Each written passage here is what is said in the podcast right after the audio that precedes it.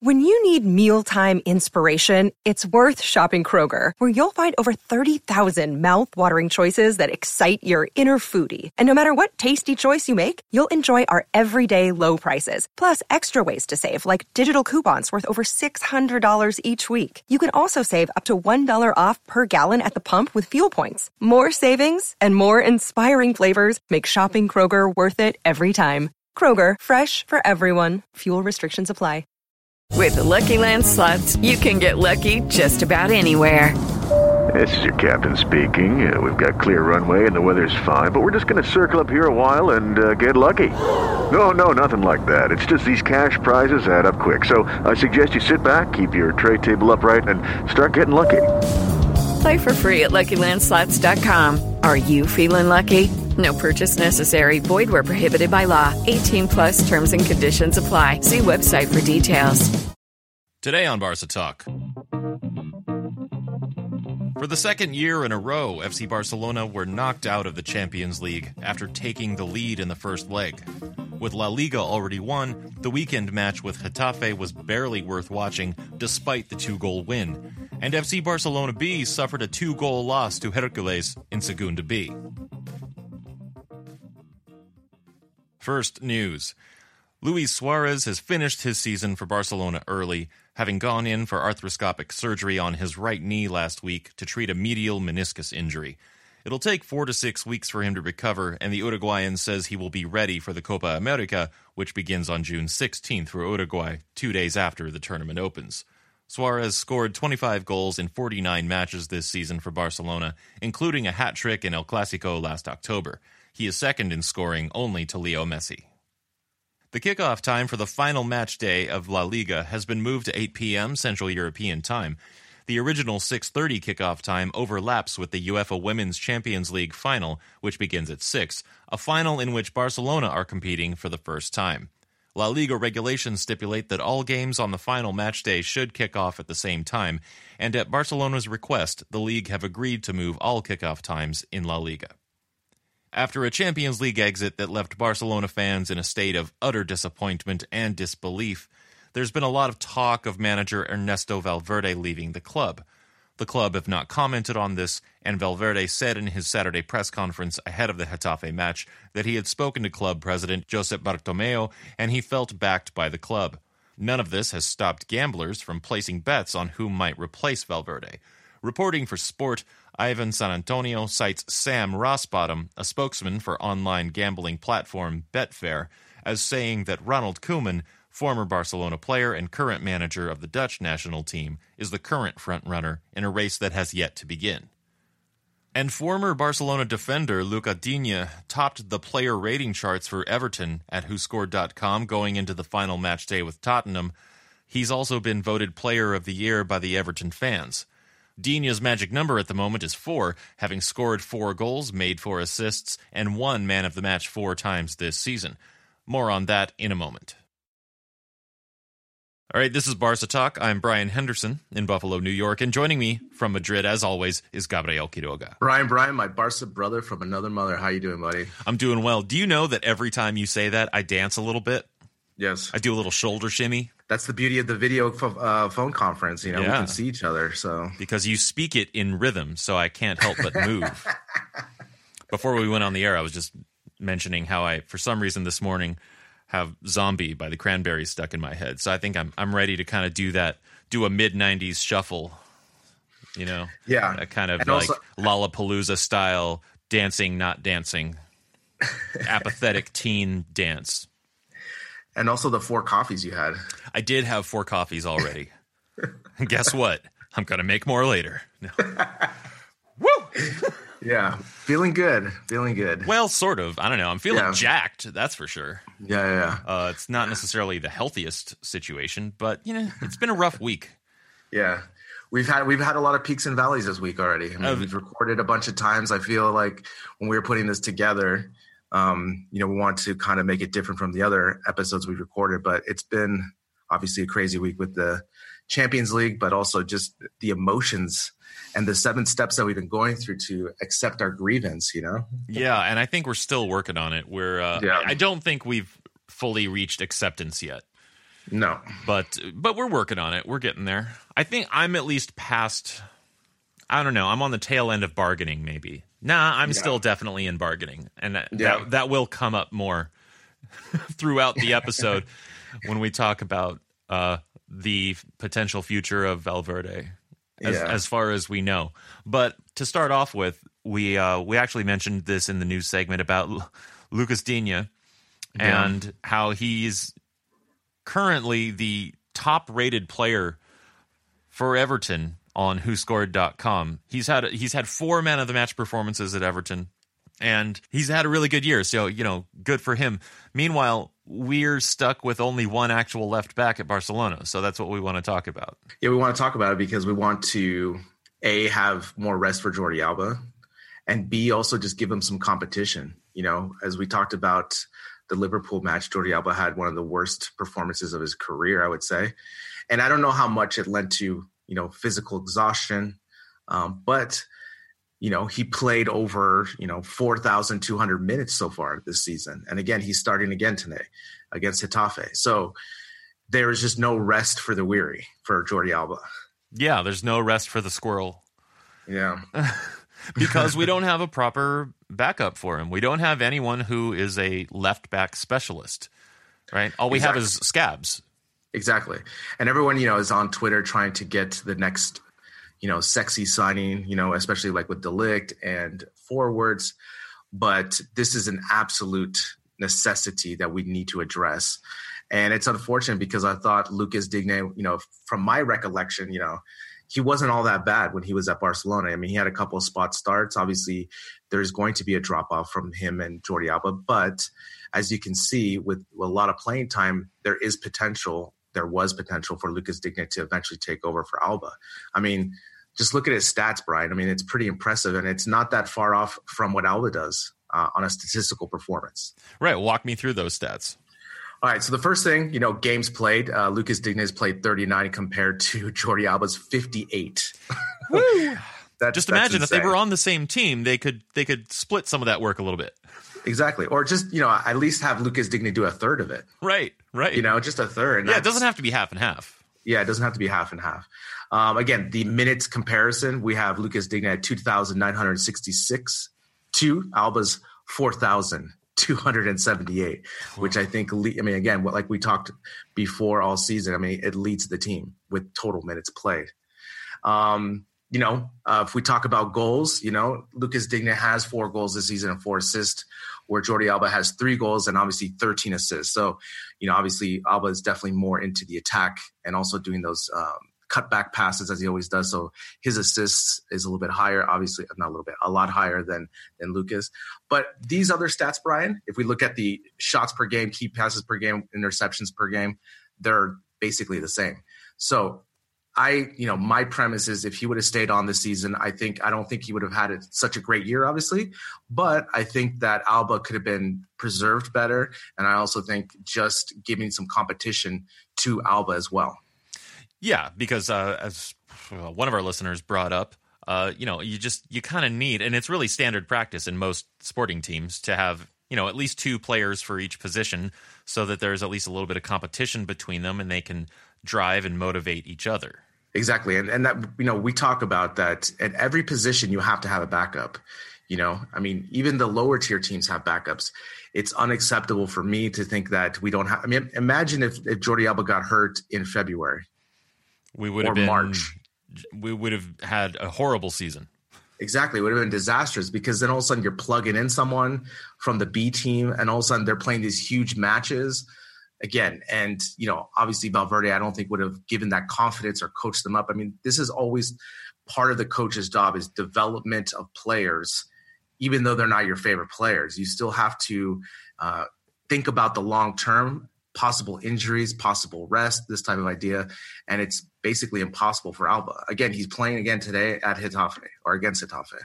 Right. And he really doesn't need to. He doesn't. Well, no, he does because he's the only left back we have. Yeah, exactly. Exactly. exactly. And that, I mean, so for me, that's an important signing this summer. We need to get someone that's going to kind of push Alba you know, obviously be serviceable enough to not have such a huge, you know, not such a huge gap between 20 year old B player and Alba. You know, we just need someone there to just give some minutes and just do a third of the payload next season. Yeah, and I have another stat for you to compare these guys with. Uh, the stat is five years. That's yeah. the age difference between these guys. Jordi Alba is 30, which, mm-hmm. you know, when you're a left back or a fullback of any sort, especially a wing back like like Jordi Alba, you hit you hit 30 and your body starts to reject you. Yeah. Your, I, I can I speak from experience. Your body your body starts telling you things like no. Even if you're an elite an elite athlete, you know it'll it'll hit different people different ways. And honestly, I don't think it's hit Jordi Alba too hard, not nearly as bad as it hit Marcelo, for example. But sure. Lucas Digne is in the prime of his life. He's yeah. he's 25. He's right in that. I mean, he's he's never going to be 25 again. Yeah. He's right in that golden zone where he's mature, but he's probably at what I mean, just on average, would be the height of his his fitness. Yeah. So that's another thing. If we had both of them, we would just have so many more options. Uh, we would have the experience. We would have the youth. We would, and when when Digne was playing last season for us, you noticed that I believe I remember Alba being injured for a little while, and mm-hmm. Alba or um, Digne had to play a few games in a row. And by the second, third game in a row, he was starting to do a whole lot better. So that was sure. the main thing is that he needed a little bit of consistency in his appearances to develop, and that's one thing that he wasn't going to get here. Yeah, that is true. And but you know, again, the other thing too is you know, as we always talk about with the team, there's just so many matches, so many minutes to divide up. So yes, he wouldn't have got the experience and the playing time that he does in Everton, but you know, again, I just I always thought that he wasn't that bad, and to get rid of him and not have a plan B for him, you know, for that left back was, you know, again, I just think we ran Alba into the ground again, and I don't know how much you can equate the physical exhaustion of the season to that poor performance, but I definitely think it lends to something. I mean, I would rather always take out that doubt, you know, when we're looking at performances, um, because again, I just think, you know, again with the Suarez thing, I think all these players can be managed better, and then when you have to, you know, go into the tank to get everything you need out of that performance for this one match, you can dig deep and have it. But when you're running this whole season, like Alba has with so many minutes, you're running on empty. Exactly. Yeah. The other thing I want to talk about with with Lucas Digne is that he had such a great year this year that Tottenham uh, are looking to sign him for this season on a transfer fee. So can we get him back? yeah. Wanna, yeah. Oh yeah. No, that reminds me. Uh, so one thought I had was like you said, you didn't think he was too bad, and normally that's not something you want to say about a Barcelona player, but I think in this context, I would say he at his worst he didn't look much worse than Semedo when he was still finding his feet at Barcelona. And sure. look at Semedo now.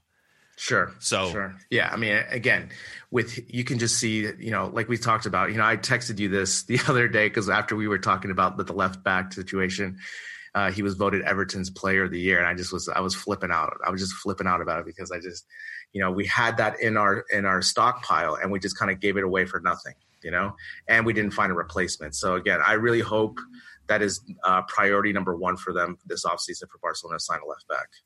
Yeah, and I actually couldn't find a source for that claim that he was Everton's player of the year. Where where did you Oh, sorry. That? It was he was voted by the fans as the player of the year. Okay. Okay. Sorry about that. Yeah, yeah. Not a problem. Um, yeah. Ca- I'm just saying, in case anyone out there goes to to check us on that, that's that's how you could find that. So it was a fan vote. Yeah, it was from the Everton fans. They voted him the player of the year. That's really cool. Yeah. I mean, it's kind of hard to get. Uh, I would imagine that if you're an Everton fan, you might be a little bit predisposed to vote for not a French person. Yeah. I'm just guessing. I don't know. Maybe I'm not giving the, the Everton fans enough credit. And uh, if that's the case, I do apologize. Anyway, wish we had you back, Lucas. Best of luck. Yeah. Barca B played Hercules in the second to last match day of the Segunda B season, and they lost 2 0.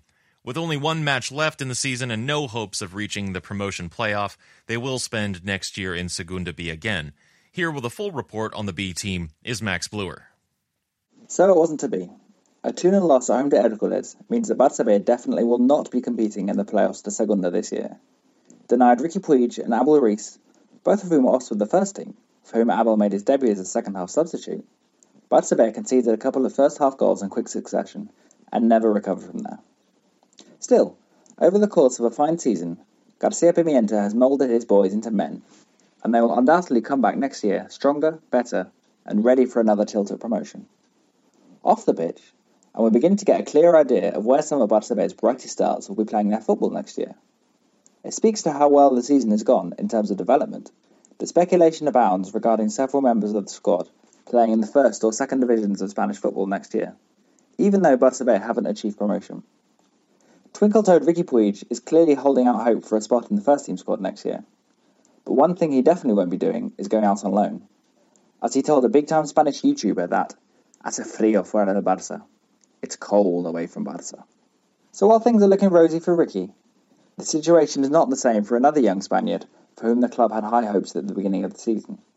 Juan Miranda, who let's not forget began the year as Jordi Alba's backup at left back, has been ostracised from the first team by Valverde ever since his dodgy game against Cultural Leonesa in the Copa del Rey back in October. Since then, Miranda has barely trained with the first team, when the likes of Riqui Puig, Abel Ruiz, and Moussa Wagué have done so regularly.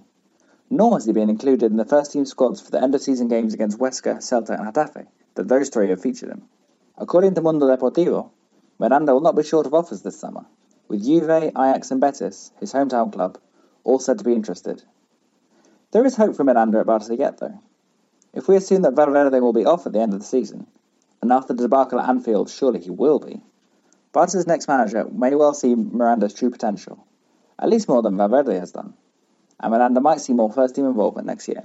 Although, having said that, it is widely assumed that Marc Cucurella will return to the Camp Nou after a successful year away at Eibar, and whether he stays and fights for a place at left back or is sold on for a profit will go a long way to determining where Juan is playing his football next season. Behind Miranda and the rest of the back four, and the goalkeeping position has been in a state of flux for Barça for much of the season. When fit, and when not with the first team, Iñaki Peña has been the man with the gloves. But even he has only made 19 appearances this year, just over half of the total. Lazar Carević has appeared six times between the sticks, and Joaquin Ezkieta 10. Yet despite being second choice this year, Ezkieta may find himself moving onwards and upwards this summer, with Athletic Bilbao said to have a deal in place to bring in San Mamés this year. Basque newspaper El Correo are reporting that the plan is for Ezkieta to do pre-season with the Basque Giants first team, before the club decides whether to keep him and have him alternate between the B team and the first team as third choice, or to send him out on loan to a Segunda team. While it's a shame to lose Joaquin, as he clearly has the potential to make it in Primera, Athletic wouldn't have stacked him up otherwise. It's not like La Masia is short in the goalkeeping department. Iñaki Peña has developed splendidly this year, in particular with his penalty saving heroics. We always knew he was good at this. He once saved six penalties in a single shootout as a 14 year old, but his three penalty saves this season have brought the team crucial points in the fight for a playoff place. He's been so good, in fact, that we might lose him to the first team when Cillessen goes, in which case, no problem, as Lazar Carević has been excellent when called upon this year, while 17 year old Arnau Tenas has already trained several times with the first team this season and is very much another one to keep an eye on staying with next season, but looking at arrivals rather than departures. And two of the most promising juveniles, or under 18s, have signed new long term contracts in recent days. Ilaix Moriba, a 16 year old midfielder born in Guinea but eligible to represent Spain, has committed himself to the club after speculation that he might be off to join Pep Guardiola at Man City. Catalan newspaper Sport reckon that Moriba's salary will be above that of many players in Primera. Quite a state of affairs for a 16 year old. Hopefully, such newfound riches don't go to his head.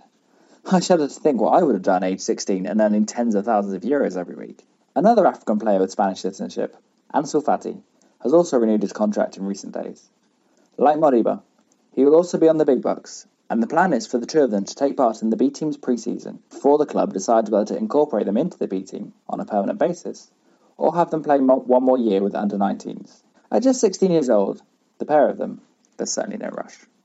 Another player who will almost certainly be taking part in Barça B's pre-season in a couple of months is Ludovic Reis.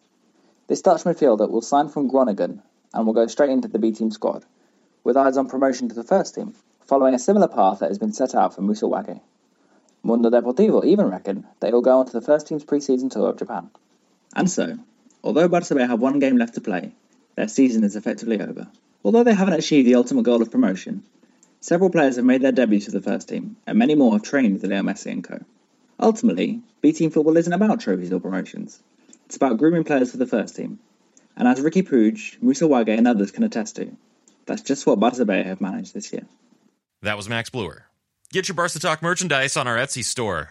We have a bunch of t shirt designs, notebooks, uh, and of course, we have our beautiful Barca Talk coffee mug. Of the t shirts, our bestseller is the We Have Messi, You Don't t shirt. And I, I got to say, this, uh, this loss at Liverpool really, really hurt our t shirt sales. Yeah, it did. Everything was going really well on Monday, and Yeah. then, then it all dried up on Tuesday. But that's uh, that's to be expected. I wouldn't want to. I'm not really in the mood to to guy, to get any merchandise right now myself, if I'm honest. But if you're at all interested, check out our merchandise. There's a link in the show notes, or you can just go to barcatalk.net to find the Etsy store. And now for the Barca Talk Guard of Honor. This week we're honoring Baji in North Little Rock, Arkansas. He's been a patron for only two months and a part of the discussion on Patreon. Thanks, Baji, for your comments and your support. Enjoy your pasillo.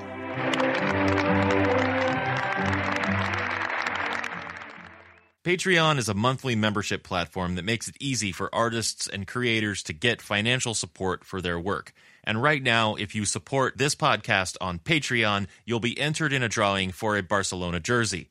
It's $5 a month or more if you want.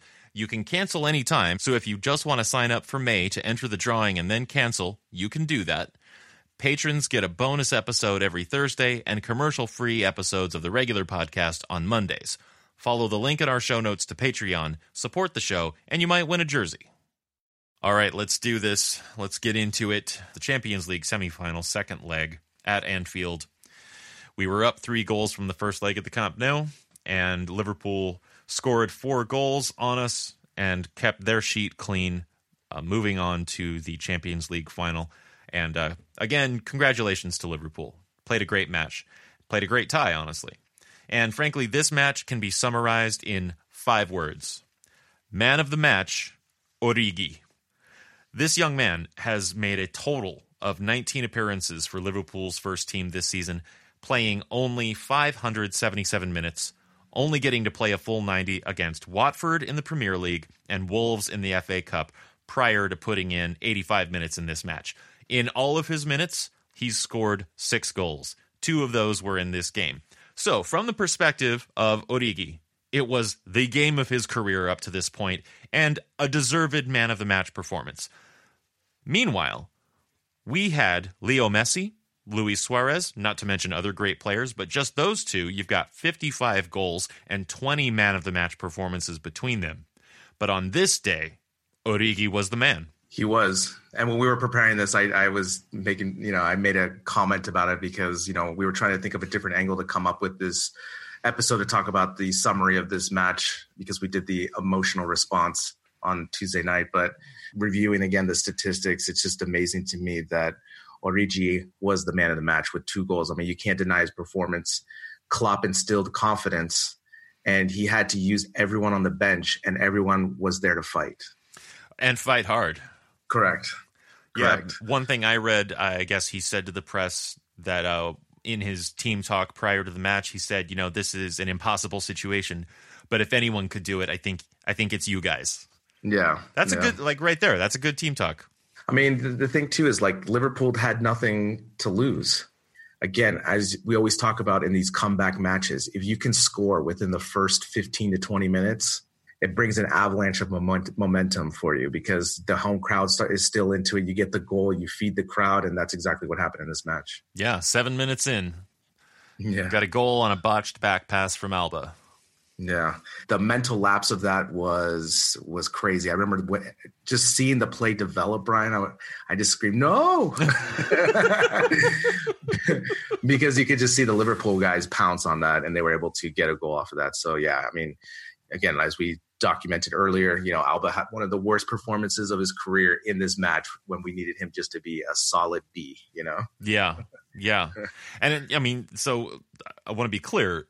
I love Jordi Alba. I, I know you love Jordi Alba. So, and we know how great he is. But this was objectively his worst game yeah, uh, in I mean, recent memory, at least. Exactly. I mean, the thing is, just be he he just had to be solid on defense and just make good decisions. But he, you know, his mistakes led to two goals. All right. Well, your first talking point is about the formation and the style. Yeah, I mean, you know, we I've been reading so much, uh, you know, from the press here about the style. And again, you know, we come up with the motto this season with "We Color Football," and I have to give one of our listeners, Charlie Barca, credit for this line. I, I told him it was a Hall of Fame tweet. I, I'm pretty sure it was his, so I'm just I'm hoping it was. Uh, but he tweeted, "We color football beige." I'm, I'm looking right at it. I'm looking at the text, and even even then, when I hear you say it, I have to laugh. I mean, it's true. I mean, this this is one of the things is that you know we've talked about how conservative, how pragmatic Valverde has been since he came here, and I think this is one of the issues that we've had especially in these big matches where especially in this match where we just look as though we're just walking through the park we don't have the emotion we're not aggressive all these things add to the style of football you know brian we talk about you talk about how you love or fell in love with barcelona was one of the things was the style of play and recently especially the last three years or so we just don't have that style anymore and we've been going away from that and i understand in one aspect you're trying to be defensive. You're trying to crowd the midfield with this 4-4-2 that Valverde chose. But again, he chose the wrong players and he put them in the wrong position. Right. Starting with who? So for example, you know, if you if I tell you let's do a 4-4-2, I'd say great. But we need to have possession. So why is Vidal there? When I think of possession, Vidal is not anywhere on that radar. Right. You know? He has other qualities, but possession isn't isn't among his uh, strong his strongest strengths. Exactly, exactly. And the other thing too is, you know, the Messi quandary, right? If you are in a 4-4-2, are you going to put Messi in the midfield or as a striker duo with Suarez? Now, I have here, I probably would have used him in the midfield, especially with the pressing of Liverpool. Because I think he would have added something, but been in a 4-4-2 is like a diamond shape. So it's almost like a hybrid 4-3-3 type of thing where Messi's at the top Arthur on the left, Rakitic on the right, and Busquets behind that. Yeah. I think that would have worked really well. That would have been really solid. You have the possession, we have the creativity, you have the hard work from Rakitic. So you have a, a really good balance. But the idea of having Rakitic inside, having Vidal in this midfield, and then having Coutinho, who did nothing, it's we were completely out outmanned and outclassed in the midfield, even though we had four and they only had three. Yeah, and so who would you put up top as the two? So I was thinking, you know, obviously Suarez or Malcom, or even Suarez and Sergio Roberto. I mean, someone. You just need some. I mean, you really just need someone just to work, or even Coutinho up with Suarez. Just have him work and split the area. But what was happening in this match was, was almost as a four-one-one. You know, where you had Messi behind Suarez, and then Suarez was all by himself. And obviously, we now we just learned that Suarez was basically playing with one leg. So right, you mean like a four what four one four one? No, no, no. They were they were playing basically, you know, instead of a four four two, sorry, four four two, it was almost like a four four one one. Oh, I see. Yeah, yeah, yeah. You see what I'm saying? So, so it's all just kind of in one straight line. It doesn't exactly, spread things out. Exactly, exactly. And Suarez was all by himself, and Messi was behind him, trying to string the connection to Suarez, right? But as we saw, Suarez was playing with one leg; he wasn't doing enough, and Messi didn't have help, and it was easy for Liverpool to defend that throughout the match. Yeah, I don't know why why Messi hasn't been played in essentially like if it were FIFA, what would be a central a CAM position exactly more often. You know, because when you put him there, you have link up with the midfield or you know the defensive part of the midfield. You have playmaking and you have potential scoring. It seems like an ideal position for him. Exactly. I mean, we've been talking about this. What do you want Messi to be? Do you want him to be a midfield or do you want him to be a right wing attacking forward? You have to make those decisions, you know? And I'm fine with using a 4 4 2. I think we can still utilize, but we can use different players and it's going to maximize our possession and also give us more attacking opportunities. But I just think in a 4 4 2, you have to have Messi in the midfield and you need to have someone else pair up with Suarez so that gives the defense two forwards to think about, not just one, and especially one on one bad leg. Yeah, exactly. And because Uh, speaking of possession, if you want a midfield that's going to have possession, Messi is also a big part of that. Correct. I mean, that's the other thing. Could you imagine him linking up with Arthur in that section, you know, just keeping the ball? And then all of a sudden, when Messi has the ball, he also has another two options in front of him, not just one. Then all of a sudden, that opens up the attack. And now Liverpool has to think more about the counters. Exactly. And I'm also wondering, like, if you place Messi a little bit further back than he sometimes is, and mm-hmm. you put him in that center attacking midfield role, is that going to stretch the lines of the de- the defense and midfield on the other side as well, so that the forwards will might then also have a little bit more space. Exactly. That's the thing, you know, especially when you have two forwards up there, two true forwards up there, they're supposed to take the left and the right side. So all of a sudden now the center backs are split essentially, you know, and then all of a sudden you have Messi driving up the middle as a, as a CAM. Then all of a sudden that creates a lot of opportunities in passing because now, as we've always talked about, we haven't had anyone on the right side. But if you're playing with a true two forward system up front and you have someone on the right and the defense can't cheat in, now Messi can go left or right. He has Suarez to play off of. Then you can have Alba and the left, you know, Arturo overlapping as well. So all of a sudden you have a lot of options and still being in a 4 4 2 conservative and, and running the midfield. Right, exactly. It's best of both worlds. Exactly, exactly. So, uh, you know, check it out, Ernie. Yeah, this is already getting me upset. All right, well let's let's talk about this other aspect of it, which is that you know in big tournaments in these knockout style tournaments, as you get to the later stages, it's small things. Yeah. Right, because it's it it really becomes more and more a game of inches. So, what are your thoughts on tiny details that that wound up having a big impact. Sure. I mean, as we've talked about, this this tournament is just a separate animal, you know, especially with the home and away leg. You're only playing two matches. Anything can happen. Your your main mantra should always be survive and advance in this Champions League format, and then until you get to the finals. Again, it was interesting because the day after all these details start to come out about Klopp's small details, and the biggest thing was the ball boys. Yeah. So, so basically, Klopp found that on the restarts and on corner kicks, we took our time to defend and to mark up. Now, I don't know if this is a result of just the attitude of just being we're Barcelona, and so they're never going to try something on us. This type of, you know, we're a top tier team, this type of idea you know, we're the favorites. Obviously, we're Goliath, you know, this type of idea. So Klopp basically found this and he told all the ball boys that whenever there's a restart or a corner kick to throw the ball immediately to Liverpool player to get it started. And obviously it resulted in the final goal for Liverpool that got them past. And again, you have to give all those credit to Klopp to see that in the video and to go forward. And that's that you know that changed that changed the season for Barcelona and that changed the victory for for Liverpool. Yeah, yeah. So uh, let me ask you this: When was the last time Valverde did something imaginative, creative, where he where you maybe think that, oh wow, he found that small detail? Um, I'm not. Uh, yeah. yeah. Don't think. No. Yeah. Yeah. Well, let me let me let me kind of give you this. You know, remember we started doing the short corner kicks with Pep because we had really talented midfielders who can work it around. And we were basically trying to get another opportunity to, to keep possession and attack, right? Because we were shorter. Now with the short corner, as I've talked to you, I don't like it because I, I think it's we don't really take advantage of those opportunities. Before we were recording, I was watching the Brighton Manchester City match, and Brighton went up one nothing on this scramble corner kick, essentially corner kicks are the worst to defend.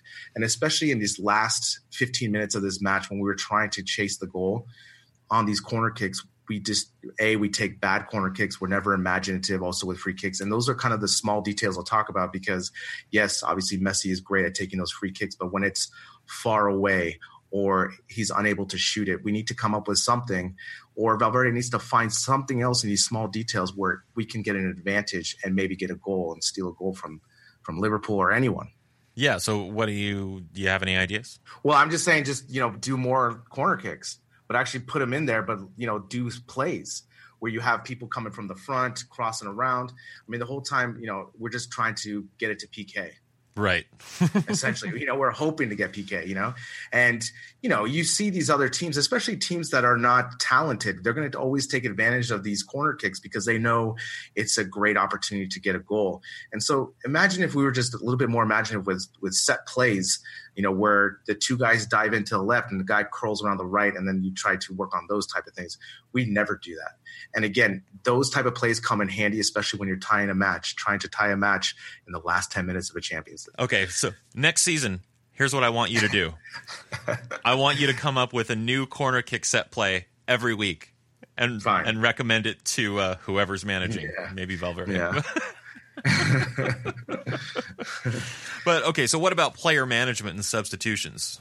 Remember we talked about, you know, when we got the lineup, we made no changes. And to me, this was walking right into Klopp's advantage because as we saw in the first leg, even though we won 3 nothing, we got worked. I mean, we got worked. Uh, we never had good possession. We were under duress the whole time.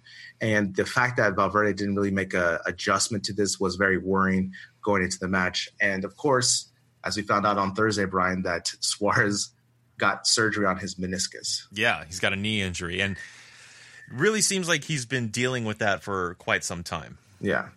I don't know if you know, Brian. Do you know what really helps with a meniscus injury? Uh, not playing every single game. Correct. Rest. watch the game again and watch Suarez's movement. He definitely looks like he got shot up, so he was able to perform for the first half. But you can't continually get shot up, and also in the second half of the game, it's just going to wear out and your performance just slides. And that's exactly what happened to Suarez. He got that one shot on, even though it was a weak shot. He looked active. But do you know how easy it is to defend Suarez when he's not moving? I mean, it's pretty it's easy very, to defend anybody it, when they're not moving. Exactly. Exactly. Even I can do it. That, yeah. And, and remember, the formation was Suarez, then Messi behind him. There was nobody to the left and nobody to the right. So for Liverpool defending that, that was super easy. Yeah. You know, Messi was, you know, how many times did Messi try to take on the four defenders? Now it makes sense because he knew Suarez was playing with one leg essentially. Yeah. But this is the thing. I understand that Suarez was probably saying, I'm fine. I'm fine. Sure. And that's great. But the thing is, I'm going to help him out to manage and maximize the performance you know, give him one game off or take him on the 80th minute. And you would, I guarantee you would have seen a better performances in the last two months, giving him some breaks, you know, and he got nothing. Remember how many matches has he played the full 90? Uh, most of them. Most of them, yeah, exactly. Them. No, exactly. you're the manager. You have to be the adult in the room who says, "I appreciate your commitment and your desire, but yeah. but here's what we need.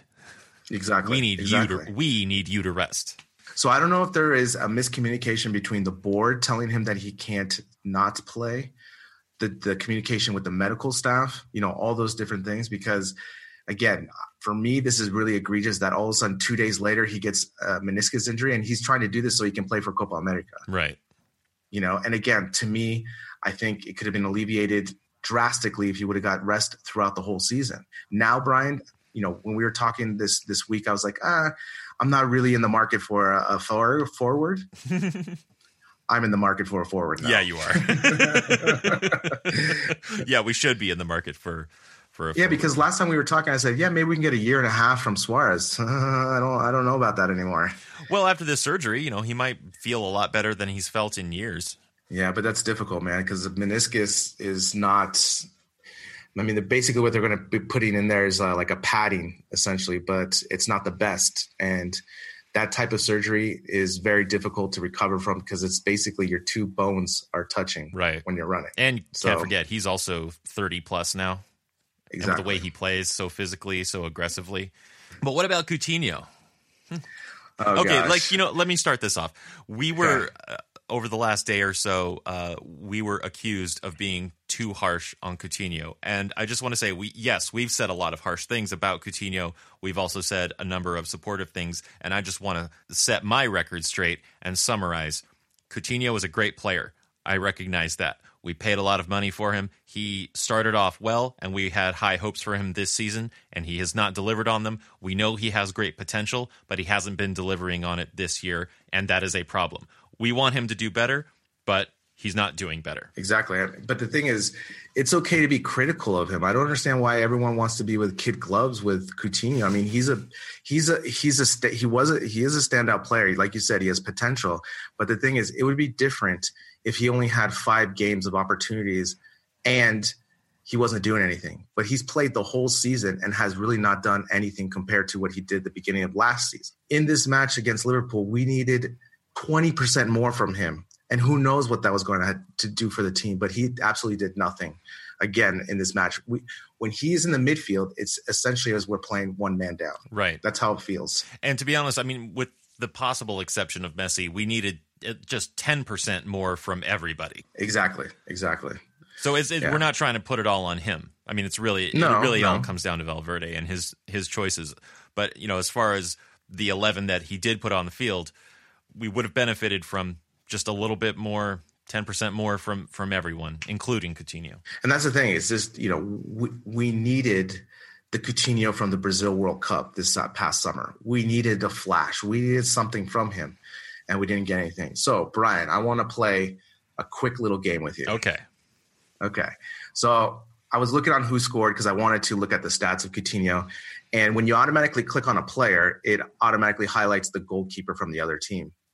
And what surprised me, Brian, was that the stats of Coutinho are very similar to Alisson.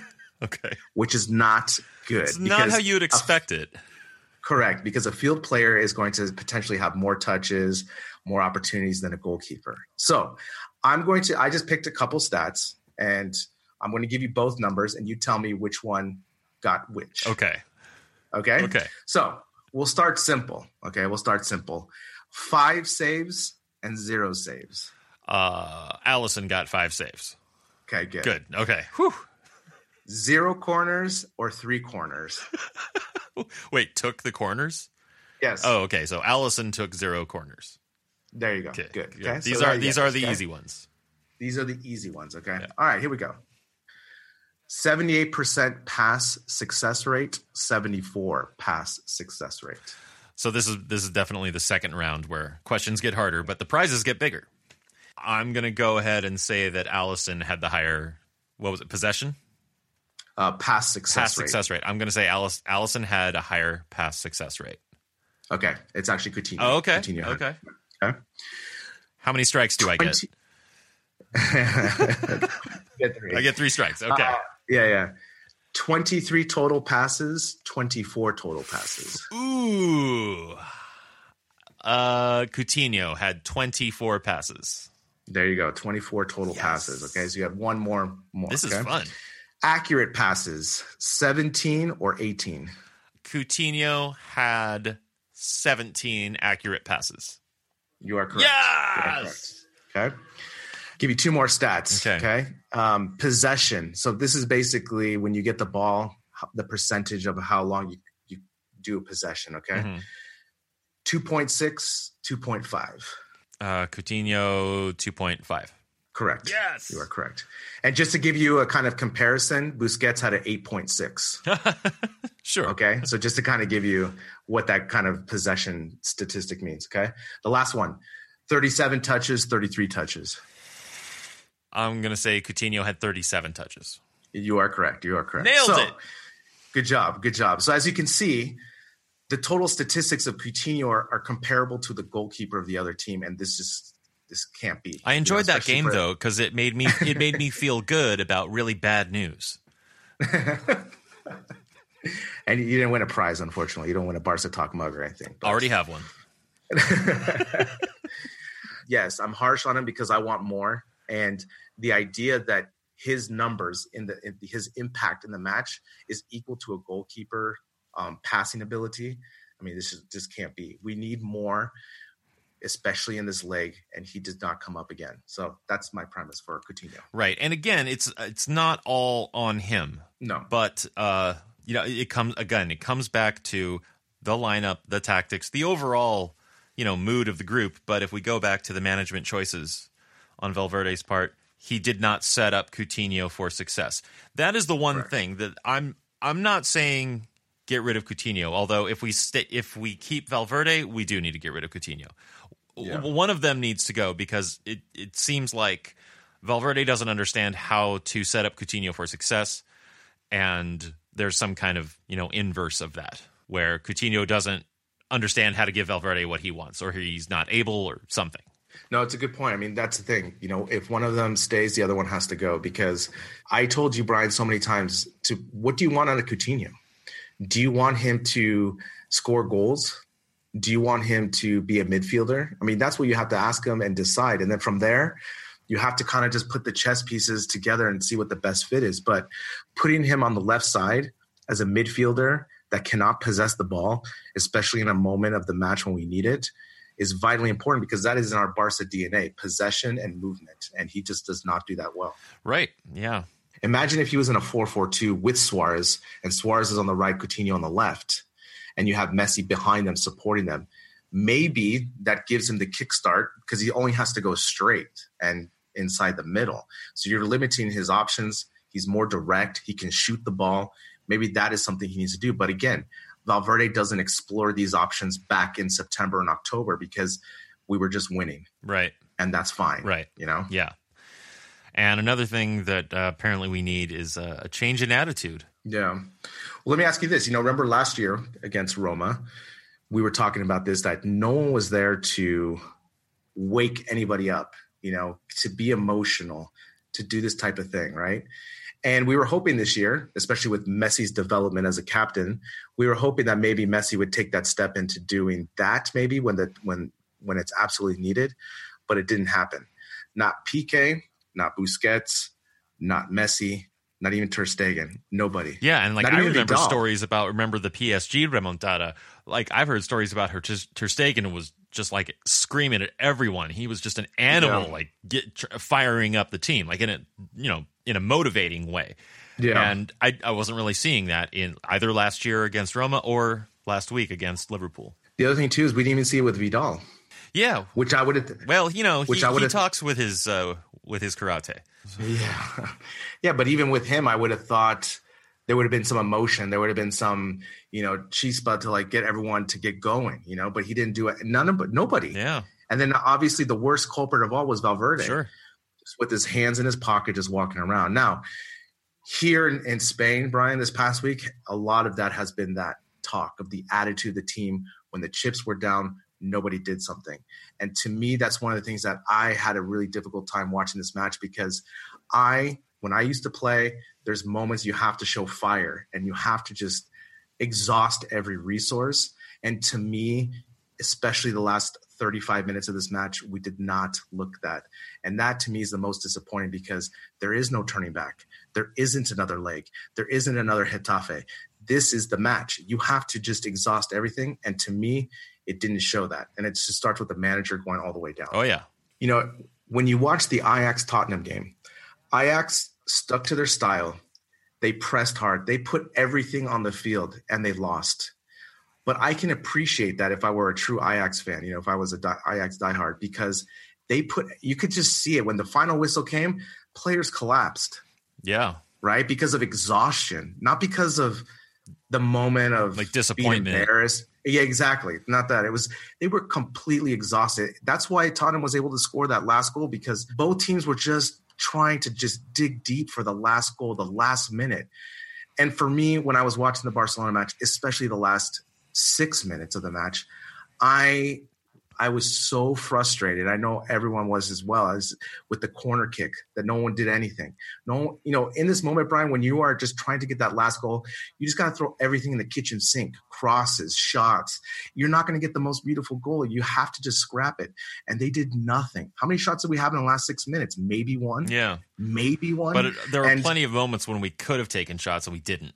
Exactly. And and the other thing too is just you wanted to see the complete exhaustion of our players if they had to play this style, but to to, demonstrate that and they didn't. And that's another thing that was really hard for me to to swallow because you know, here, you know, in football, Brian, too, the players don't have to speak after the game. And to me, I think that needs to change because I want someone to be held accountable to be, ans- you know, asked these questions. I, I'm just asking for something like in the NBA where they select one player after the game with the coach and they just do the questions from the press. That's all. I, I'm not saying they have to be, they can answer, say no comment or whatever, but they just have to be. No one has answered any questions yet, still. Well, you know, You think that's a good, you think that's okay? you know, we're here, and I know that like you and I, we want we want more. We want to know more. The fans, everyone wants to know more. But I also don't think that right after the game is when you're going to get the best responses.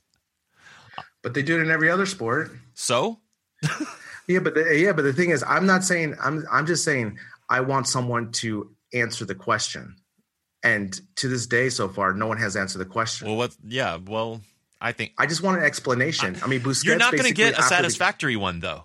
That's the thing. Yeah, know, you're but- never going to get a satisfactory answer. It sucked. And it's never going to not suck. And nothing that anyone says is going to change that.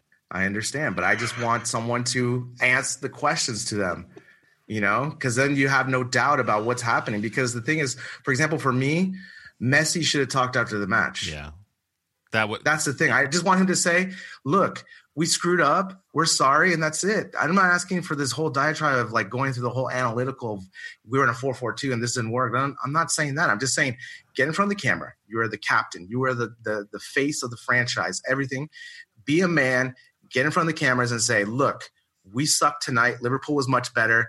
Sorry, and then move on. I would have been perfectly fine. As opposed to Yeah. like today, they were showing video of him in practice being all sulking and, and, and not talking to anybody. I mean, come on, that doesn't. I understand you're upset, but I feel like it's it, it doesn't give me satisfaction of like what's happening. I just want you to speak in front of the team, especially you were the captain. You were over 30 years old. You're not a child anymore. Right. That's all I want. okay. You're bringing me around on this a little bit. Yeah. Just to, Yeah. not necessarily accountability in the in terms of like explain this what happened, Yeah, but no, ju- no, no, but at least just to say like to stand up in front of the fans, Exactly, the fans on exactly. TV and whoever and everywhere else, and just say like, yeah, uh, yeah, Yeah. we sucked. I don't I, know if you I can get Sergio- behind that. Yes, I would have liked that. Okay, I don't know if you heard Sergio Busquets after the match. He was the only one that did an interview, and his interview was as calm and as emotionless as I would have not wanted. Right, right. you know, he basically, and I understand maybe it's because Busquets has won so much. Maybe this team has won so much in the past 10 years, not only in the club, but also for Spain, that to them it doesn't feel as hurtful as it does for us, you know? And as I said in some of my tweets this week, my main contention, especially with Champions League, and why I really want to win more, is because it is basically the only reason why Real Madrid has that leverage and talking points about who's the better club. And I know this is a really stupid uh, topic thing to talk about, but that is why I want more Champions Leagues, because then if we can close the gap, we you know Real Madrid doesn't have anything over us because in the last 30 years we have dominated Real Madrid basically, Right. Except in that tournament. except in that tournament. Yeah. Yeah. No, I don't think it's stupid. So- I think you're right on uh, right on track there. Yeah, yeah. I mean, I just, you know, I just, I, I want to see beautiful football again, Yeah. and that I think is really what the crux of the problem is. Is that you know, win or lose with Pep and Tito. Um, you know, back in the days, you know, if we did lose champions, at least we played with our style, and you know, maybe sometimes I didn't agree with that one match moment, but at least we still had a style. And and to me, like watching this Getafe match, you know, we used to beat these teams like six nothing, and probably tonight's going to be a one nothing victory or something. You know, Yeah. Or we might even lose. But and we might even. then lose. again, look, looking at the lineup, it's yeah, we'll see. Yeah, we'll see. We'll see. But we'll we'll talk about the Getafe match in just a moment. You can support this podcast with our Amazon Marketplace. We have our own storefront there with products that we've curated and selected for you. And this week I've selected this item. It's a uh, 3D optical illusion nightlight. It's actually pretty neat. It's just the Barca crest, you know, in plastic or acrylic or something like that, illuminated by LEDs, and you have seven different color choices. So it's a pretty neat little thing. I will say this there's a bit of a tone problem in the uh, product video. So remember, it's a nightlight, right? But here's the music they use on the promotional video.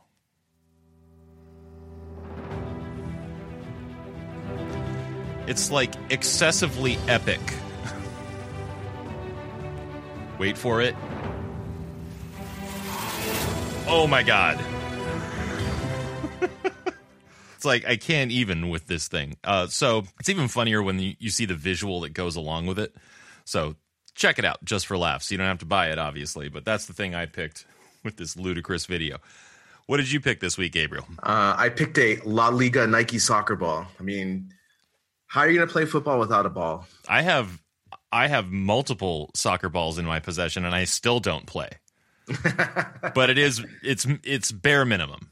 Yeah, yeah, You don't want to just show up to the field with no ball and hope that there'll be a ball there. exactly. So might as well buy one from from our Amazon storefront. It's a La Liga official one, so really nice quality ball. And yeah, so I you could definitely tell the difference between a nice ball and a plastic ball. This is a nice leather one, so it's got the La Liga emblem plus the Nike Scudo, so it's it's a pretty nice ball. This is Obviously just about what they actually use in La Liga. Correct, correct. It's the official ball. So Right yeah, on. I pl- I played with it before here, and it's super nice, super nice. There's nothing like a good good soccer ball. Correct. It helps on the headers.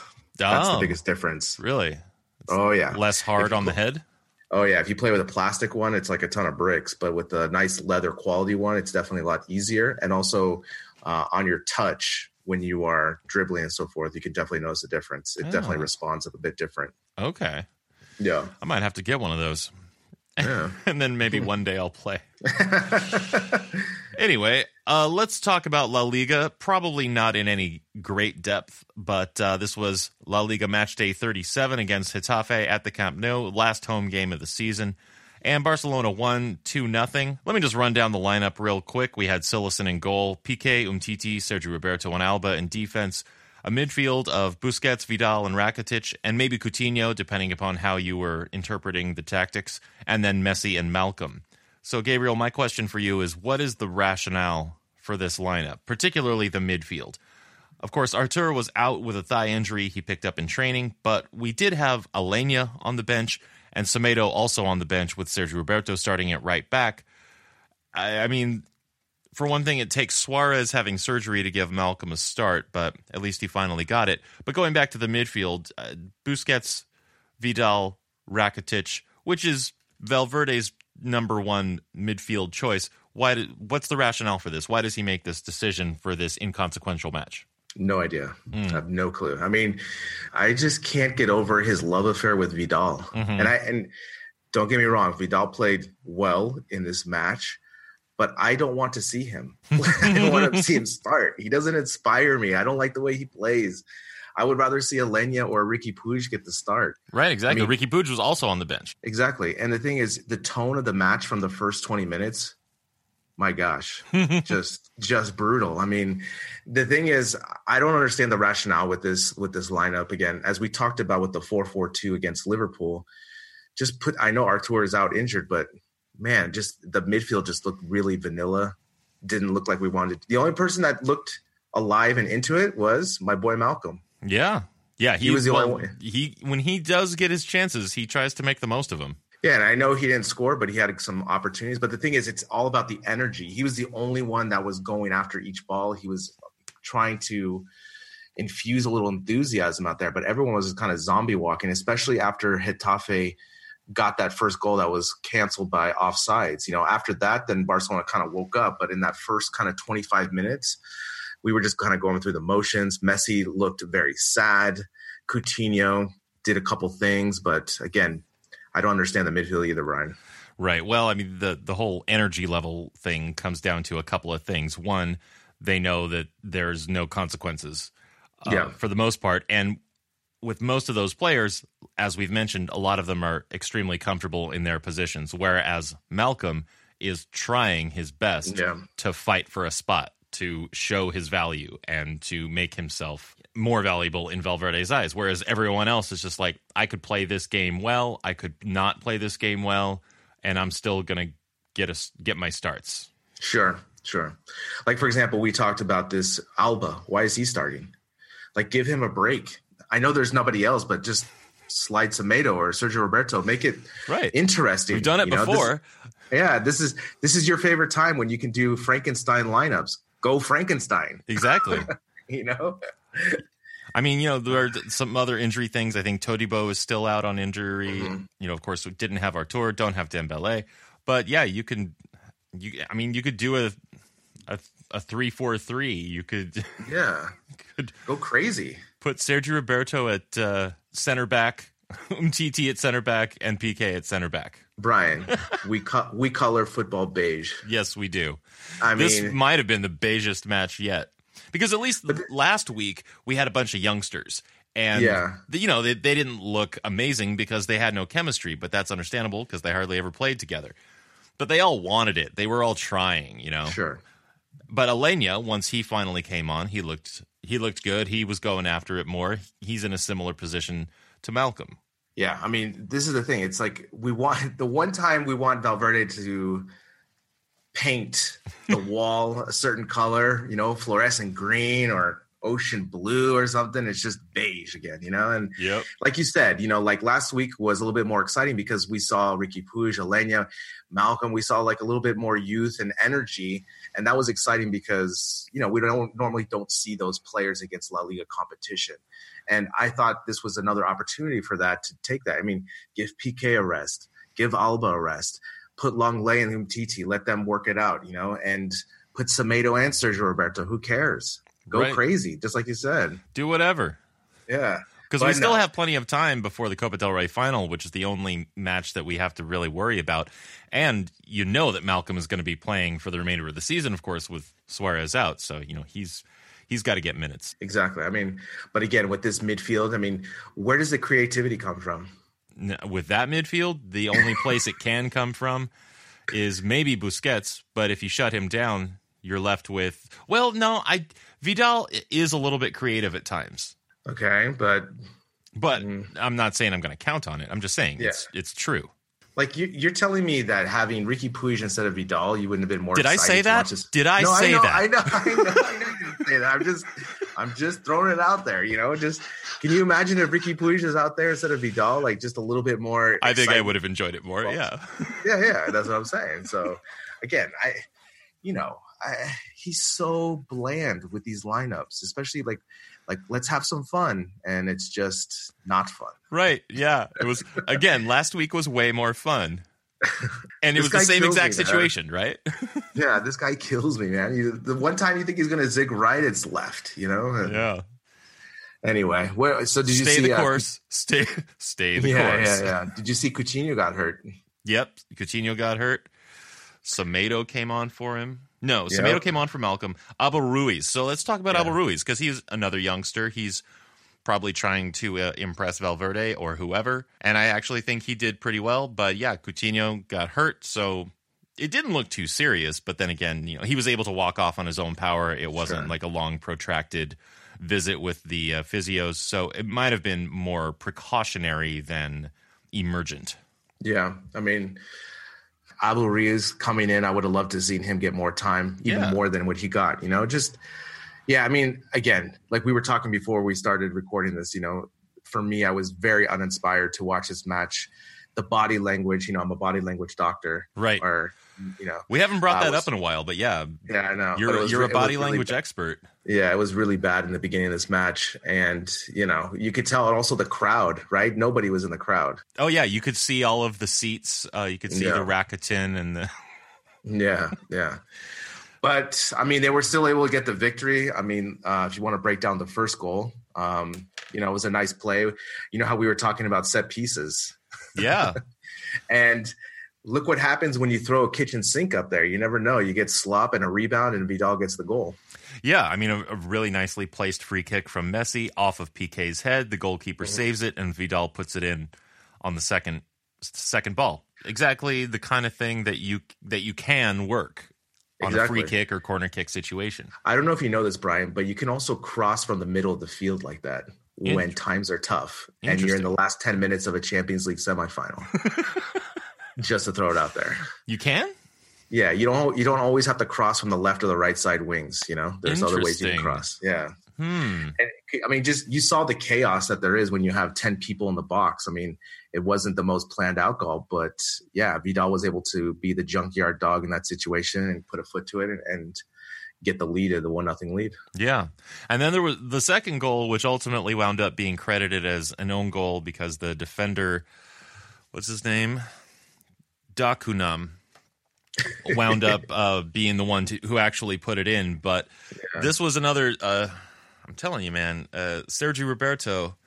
You know, again, you, you put him wherever and he'll do at least a pretty good job. And he's better up front than I think people give him credit for because he No, he is. he made this well not you you and i we both understand but i think most people just forget about him as a, a forward player but he made this really nice run he worked really well with messi he gave the final ball back to messi when he probably could have shot but he he made the choice and it was a really well placed thoughtful pass for messi And had it not been for the defender getting his foot to it, Messi certainly would have put it away. Sure. I mean, I think, it, like you brought up, it's a very underrated skill that he has. His through balls in the last third are really nice. He's able to find those areas. I, you know, I would like to see him develop more a shot you know, from from the outside of the box because I think that would be super valuable, almost like Rakitic does. You know how, how, many goals Rakitic has scored outside the box with some really important goals. I think if he adds that kind of dynamic to his game, I think he could definitely play in the midfield more and up front because, like you said, I like you know obviously we've seen in the Classical how he always can dive in uh, going into the middle, and he always finds some good passing lanes as well. And especially in this uh, last goal, he was able to find a really nice passing lane. He always has the right amount of weight on the pass. It's never too long, uh, which happens a lot. You know, a lot of people are you run out of real estate and you forget that the goalkeeper's coming out. Oftentimes, Sergio Roberto does have some really nice weighted balls, and so that's hard fun. weighted passes, weighted through balls, weighted through balls. Yeah, weighted passes. So yeah. yeah, you know, in the we took only a few minutes really after the match was over before we started recording this section of the episode, and in those few minutes, it it occurred to me. I mean, okay, you know that I have a thing for Sergio Roberto. And if you've if anyone's been listening for a long time, you know that I have a thing for Sergio Roberto. And it just occurred to me that I wonder what would have happened had we gotten a better right back somewhere in one of those transfer windows, and not just Semedo, but maybe another one as well, to allow Sergio Roberto to play in the midfield or in the forward lines more more frequently and how much better he would be in those positions now if he had had more minutes over the last season or two doing that because you put him up there and he does a pretty good job. If if he were doing that more frequently because there was more coverage at the right back position, I just feel I feel like his his potential is actually being a little bit squandered because as we know, he's a, a serviceable right back, decent right back you know, he's good at reading the play, but he doesn't necessarily have the speed to go up against really fast teams. But even then, you know, he doesn't really belong there. That's not where he's at his best. And he's he hasn't been used in the position where he's at his best. So I, I feel bad. I feel like his his talent has been squandered and now he's he's starting to he's starting to get a little bit older and I don't think yeah. he's ever gonna really shine in those positions moving forward as he would have if he had been given more chances earlier on. That's a good point. I think maybe in the Luis Enrique era, if, you know, when he first started with the right back position, and Luis Enrique actually got a real right back, then maybe the trajectory changes. But yeah, I mean, I, I, I've always thought that he's a better midfielder than a right back, always, just because, you know, he brings more aspects as a better midfielder than a right back, you know, as we've seen with Semedo. For me, I always want someone fast, right? That you just have to have the speed on the wings to cover that. Unfortunately, Roberto doesn't have that. And also the other thing too is, you know, he was groomed as a midfielder, and a lot right. of times I don't think he ever played. No, no fullback of any sort or def- defense of any sort at, in no. the youth squads or the B team or anything. And the other thing too is when you play midfield, you know you have defenders behind you. Right. So if someone beats you, you chase the play, but you just funnel them to the defender essentially. Yeah. But when you're the last line, it's a bit different. yeah. Right. So, and I think that's part of the mentality. But again, Luis Enrique made a decision to use him in the right back, and that was outside the box thinking, right? But we haven't had anything like that since. You know, we haven't had other managers or other, you know, um, assistant coaches come up with this input. Again, I think our midfield is very flexible and adaptable to different formations and different styles. But as we've seen with EV this, you know, for the last two years, he's very specific on what he wants and he's very conservative and he won't explore those options. Now, I think those options, especially with Sergio Roberto, sorry, Sergio Roberto with with the with let's say playing wing or midfield more is Copa del Rey, and he does not get those opportunities. No. The inflexible and intractable Ernesto Valverde. Yeah, yeah exactly. beige. Yeah. Color it beige. Well, so all we have left in La Liga is uh, away to Eibar, and uh, as I mentioned up at the top of the show, they moved the they moved the start time a little bit later so that there isn't any overlap between that and the Women's Champions League final. Which let's end this on a on an up note. Let's do it. where the women Barcelona is in the women's Champions League final. So we made it to one Champions League final. It wasn't the Yeah. one that most people were paying attention to, but it's still a huge landmark and milestone for the women's team. So, and I'm really glad that the league uh, accommodated the club's request to move the kickoff time so that there wasn't any conflict, no overlap. So now everyone can, all the Barcelona fans can watch their team in a Champions League final. Yeah, that's a nice call from La Liga. Also, I don't know if you saw the uh, Copa de la Reina. Uh, Real Sociedad beat Atletico in an upset. So, Brian, anything is possible. Yeah. Because Lyon are heavy, heavy favorites, but you're in a neutral ground. It's one match, 90 minutes. Anything can happen. Lieke Martens can have a nice play, play some solid defense, and you can steal that trophy from Lyon. Yeah, just because they're the giants, the favorites, the powerhouse of women's football in Europe, it's a final. That that Yeah. doesn't have to matter. Exactly, exactly. So that'll be exciting. I'll definitely watch it. I know that some there'll be some watch parties in the U.S. watching this match as well because just to support uh, the women as well. Yeah, and I think I will probably um, have my own little watch party. It might be a one man wa- watch party, but I don't know. I think at least Megan will come with me. That's good. Yeah, that's good. Yeah, and I'll invite one of our uh, patrons who is not from Buffalo but is in Buffalo at the moment. Make sure to invite Landon out for that. See if he's up for it. And uh, I'm yeah, I'm looking forward to it. It'll be it'll be a, a bright spot, something we can something we could focus on and celebrate. Definitely, definitely. So excited for that. Yeah. Oh yeah, and of course there's the Copa del Rey final, but that's not for another couple weeks. So we'll uh, maybe look a little bit more closely at that next episode. Thanks to Max Bluer this week. This has been a production of Barca Talk, written by Gabriel Quiroga and Brian Henderson, editing by Brian Henderson, music by Brian Henderson, social media and promotion by Two Point Go. Support the show through Patreon, the Amazon Marketplace, and the Barca Talk merchandise store, all at barcatalk.net. Until next time, Visca Barca.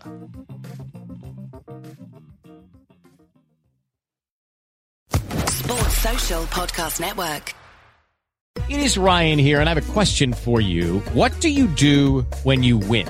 Like, are you a fist pumper? A woohooer, a hand clapper, a high fiver. I kind of like the high five, but if you want to hone in on those winning moves, check out Chumba Casino. At ChumbaCasino.com, choose from hundreds of social casino style games for your chance to redeem serious cash prizes. There are new game releases weekly, plus free daily bonuses. So don't wait. Start having the most fun ever at ChumbaCasino.com. No purchase necessary. Group. Void were prohibited by law. See terms and conditions. 18 plus.